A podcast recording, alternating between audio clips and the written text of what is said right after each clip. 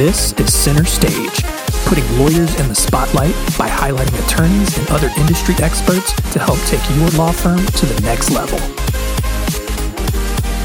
Hey everyone, and welcome to Center Stage. I'm your host, John Henson. And this week, if you're watching on video, you already know that it's a special episode because we have multiple guests. Uh, we've got Martha and Levi Norton from Norton Pelt, and they're going to talk to us this week about just being able to, I guess, I say no to clients. You know, we talk a lot about um, not being a door lawyer, which you know typically means you know you don't just take every case that walks through the door, and so you know, I, I, thought that this would pair well, especially with um, talking about how to find your niche that we've talked about before on the show. Um, and so, you know, I think you guys have done really good at this at your firm. And so I'm really glad to have you guys on today. Thanks. We're glad to be here. Thanks. Awesome. So, yeah, before we jump in, you know, what should the world know about both of you and, and Norton Pelt? Oh, well, we're married, obviously. Uh, we're both lawyers, but I think you gave those away at the beginning. Um, our firm has been in business uh, not all that long. I mean, we've been practicing a long time, but our firm hasn't necessarily been in business for a long time, about six or seven years. Um, our, we have another law partner. His name is Jason Pelt. He's wonderful. Um, he's busy working right now. so we're here. Awesome. So yeah, so kind of like I mentioned up at the start, you know, our at least in, at Spotlight Branding, you know, we really encourage attorneys to really niche down and specialize maybe one or two different practice areas. Um, and, and, so part of what comes with that and one element of it is is being able to say no and and not just take every case that comes through the door. And so whether it's with a potential client or even an existing client who's maybe coming back for a repeat business opportunity why on earth would you ever say no or, or and and not be able to help someone so I, I think a big piece of for us is we always say to each other, stay in your lane. Um, you know, there are areas we have we have identified the areas of practice that we like to practice that we think we're good at, and you know, it happens half a dozen times a year when a client comes in the door and says, "Hey, I want to bring a class action lawsuit," or "I've got a med mal case," and you're like, you know, no, thanks, you're not. You know, let's let's get you to somebody that, that that's what they do. Um, but I, I, just think it's important to to I mean, we say stay in your lane. I think it's important to, to to know what you do and do what you do well. And if you're going to get outside your lane, have it be a a well thought out, reasoned decision that you make with your partners to take on a new area of practice. Yeah. And, and, I mean, I guess, you know, especially to come to this sort of philosophy, it would have had to have happened multiple times. I mean, how often do you have former clients even coming to you asking if you do things that just aren't really within that practice area? Um, it actually happens a lot. um, we, I mean, fortunately, and Spotlight's helped us with this a lot, our clients do tend to come back um, mm-hmm. over and over again. Um, just props to you guys. I think our newsletter helps on that a lot. Um, but they do come back. And a lot of the reasons they come back is because we have different areas of law. I do family law, some criminal, but mostly family. Levi does trust and estates and like civil litigation, and Jason does mostly criminal defense and some civil litigation. so our clients often come to see one of the other partners in the firm with one of their specialties, but sometimes they come with crazy requests because fortunately because they trust us yeah. And so they want to come to us first. And so we appreciate that. Um, but I would say, I'd say it actually happens a lot. And they appreciate when we say no. We're like, you know what? We adore you. And when you want to come back for the things we do, that's great. But otherwise, let's just find you somebody else we trust. Yeah. And, and I think with you guys specifically, you know, you have three different attorneys and you all kind of practice something different. So it, you know, it, it works out a little bit better for you. But I mean, in thinking about like a true solo who maybe just has that one practice area, it is really important to build that expertise in that one area. And, and also, you know, kind of the, the reverse end of that is to work to build those referral referral relationships and and have that network of other attorneys that you guys can trust um, you know that you can refer business out and then maybe they can refer back to you. Talk for a second you know, like how did you build that referral network and how do you you know how did you kind of select the the other attorneys that you send business to? We're fortunate to operate in a very collegial bar. Um, and martha and i were both prosecutors together and and what we what we experienced in that world is a what I think surprised us both going into it was how collegial the defense bar was. And as we got out of it and, and got into private practice, we we kind of took that with us. And, and there's certainly there are there are certain lawyers that are not collegial, and it, it is it is war whether you're in front of the judge or you see each other at dinner. But for the most part, our bar is fairly small, um, and it is welcoming. And most of the attorneys that are that are practicing in this bar have been in front of judges with with the other attorneys around them. We get along well, so we understand what each other does. Um, in our areas of practice, um, I guess probably mine more so than Martha's. There's there's less competition. I mean, it's not um, you know there's not a, a, enormous number of estate planners that do the type of estate planning that we do, um, and so when so we tend typically get a lot of referrals from attorneys that have high net worth clients that are looking for estate planning because we we, we fill that gap. Um, but it's you know it's the people that we know, it's the people that we've worked with, the people we trust. I mean, we refer we refer out cases to attorneys that we would hire if we if we needed you know if I needed a land use attorney, I know who I would hire, and it's the same person our clients go to. Um, and I think the same. I mean, I think the same thing is true for when the when the case comes in. For some reason, it's a case that's in our practice area we can't take. There's a conflict, or there's it's just we don't have the bandwidth for it. I mean, I think don't you? you there's still plenty of family law attorneys who along really well with the refer out. So. Yes, I agree with that. And I think the way you build that, uh, you know, your question, how, how do you create that? Um, really, uh, for me, it's when I go to court and I see someone else doing a good job. And I'm like, wow, that person did a really good job. Like, and if I don't know who they are, I might try and figure out who they are um, and create that a relationship that way. Awesome. So let's talk about, you know, that, that, the way you kind of make that decision about whether or not you take on a case. Why is it you know personally and professionally why is it really important to be selective about the cases that you decide to take on? Well i think you hit the nail on the head. It has to be personal and professional. You're right. And if you don't take take those two things into account then you may be sad you took it um, i would say professionally uh, when i think about taking a case i think about my caseload um, do is my caseload at such a point that this case coming in i can still give everybody the attention they need family law is high touch, intense area of law. Um, so if it's a client that's coming in that I might generally take, but my caseload is so high I can't do it, um, I will refer them to one of those other attorneys. Um, so professionally, I want to make sure that I can give all of my clients the attention that they need.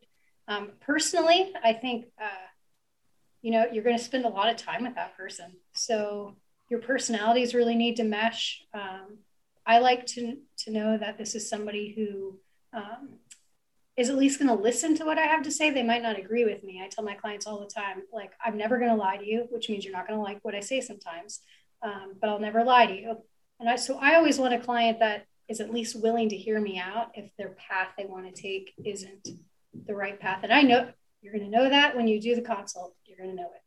Yeah. Yeah. So, and, and that was kind of my next question. You know, is just really like, how long does it take you to kind of figure out like if this is going to be a good working relationship? I mean, I, th- I, think you typically have it figured on the in the personal side and the personality side. You have it figured out in the first ten or fifteen minutes of, of an initial consult. I mean, it's is this someone that I mean, in in family law and in the civil litigation side of what I do, we can be involved in a case for years.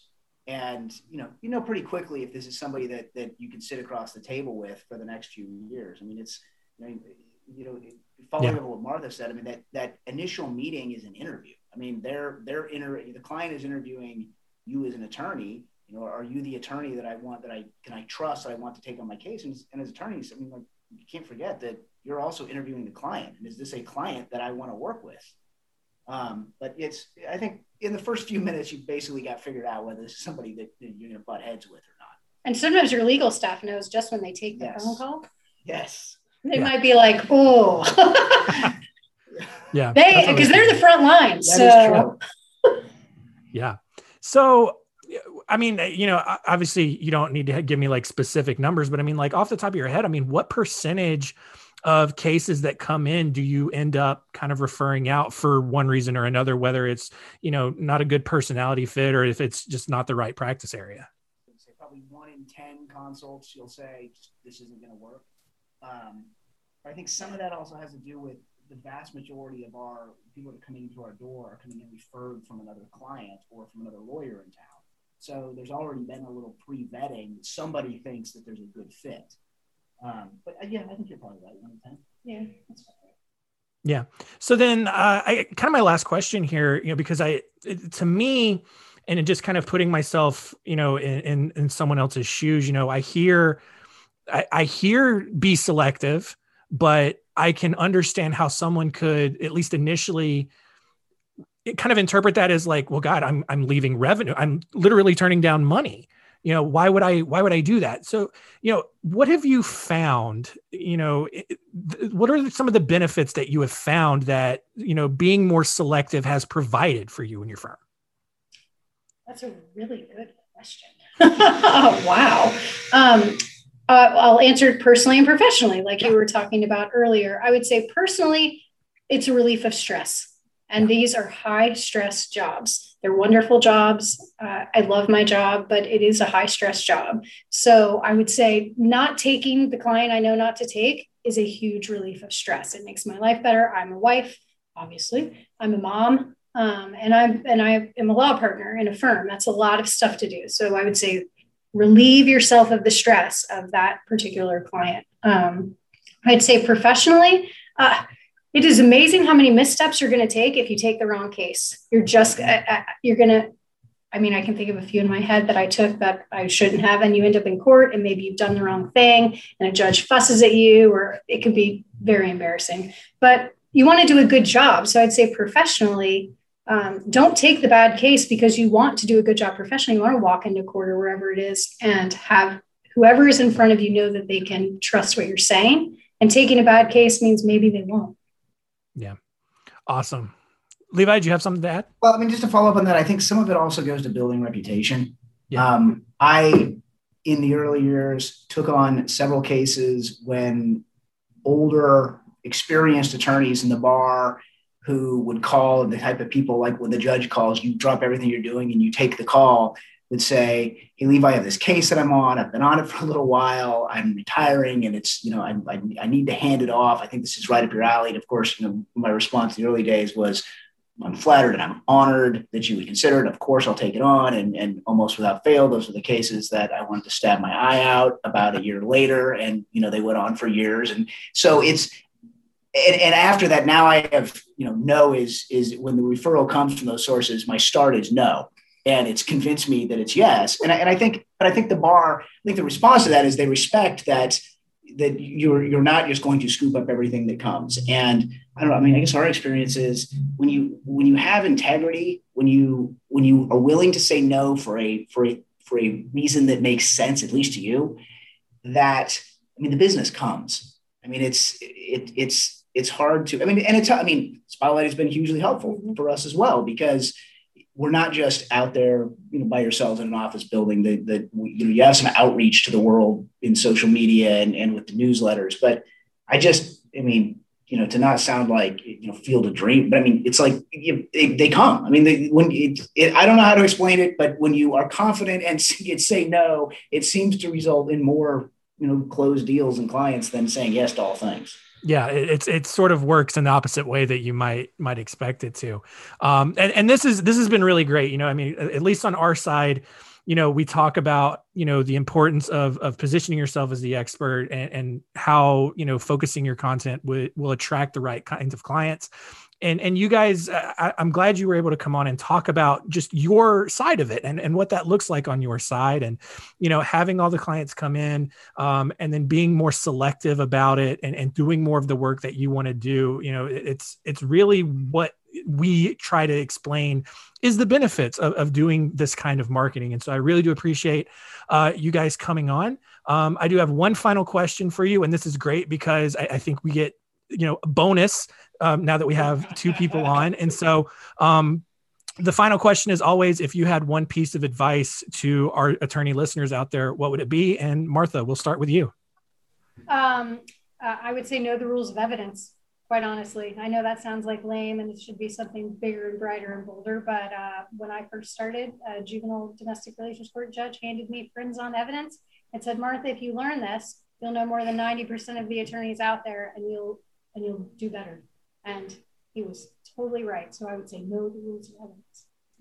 Awesome. And I think my answer to that is choose your partners as wisely as you choose your spouse. And I don't just say that because I'm married to my partner, but you know, we have we have associate attorneys and, and we have a third partner. And it was and, and we've all had experiences in other firms. And we are I love my job. And a big piece of, of why I love my job is who I get to work with. And it's partners, it's staff, it's it is so important to be able to trust implicitly and and get along personally and professionally with the people that you work with that i mean i, I really very little else matters in in terms of, of of how to make this enjoyable so awesome well that's all I've got for uh, for you guys this week. Um, a lot of good insight. I, I really do appreciate this perspective and um, really rounding out just kind of the message that we send out there. You guys being great examples of what that looks like. Um, keep continuing to uh, rate and review us on Apple Podcasts and wherever you're consuming the show. Uh, and that's going to do it for this week. Martha, Levi, thank you so much for taking some time out this week. All right, we'll see you next time. Thanks for listening. To learn more, go to spotlightbranding.com slash center stage.